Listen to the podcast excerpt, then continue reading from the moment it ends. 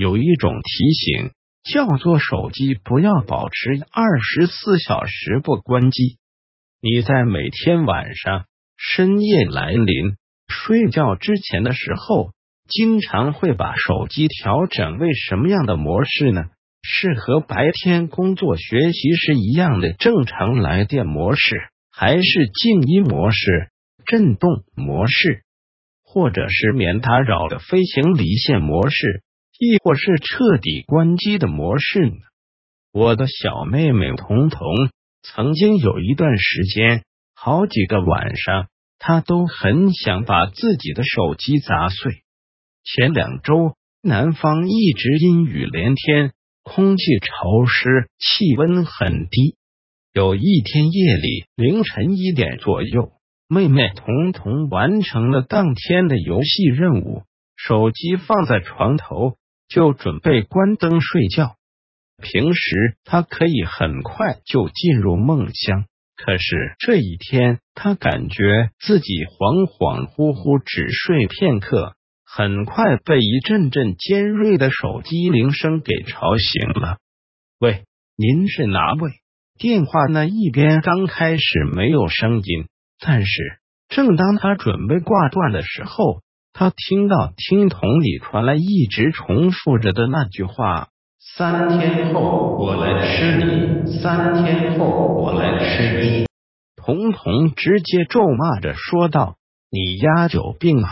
这么晚打骚扰电话，还装鬼吓唬我，最好不要让老娘知道你是谁，否则削死你！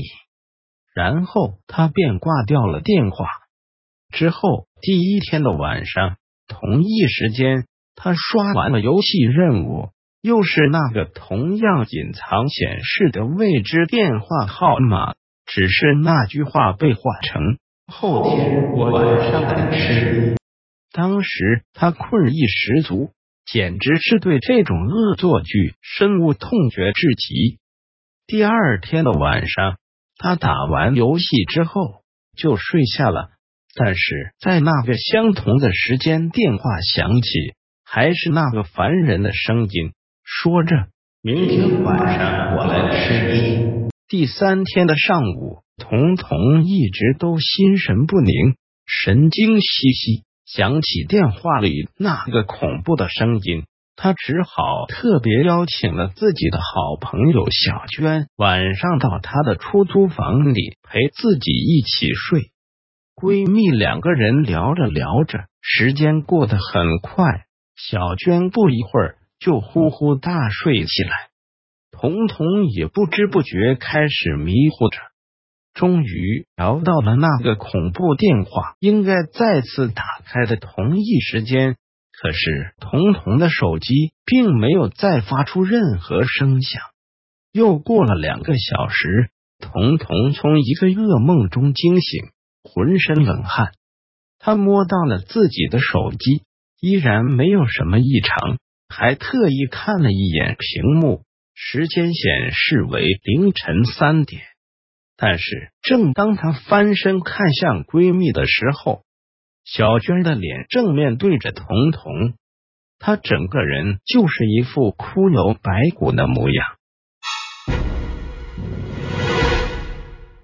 彤彤正要尖叫，突然，那个熟悉的手机铃声响起来，刺耳的铃声和刺眼的手机灯光闪烁着。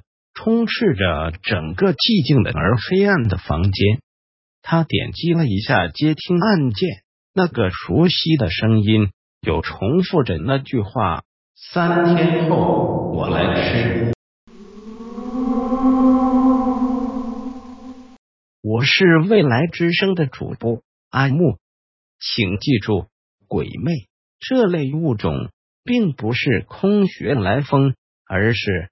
的确真实存在着的，只是绝大部分人类肉眼凡胎看不见他们罢了。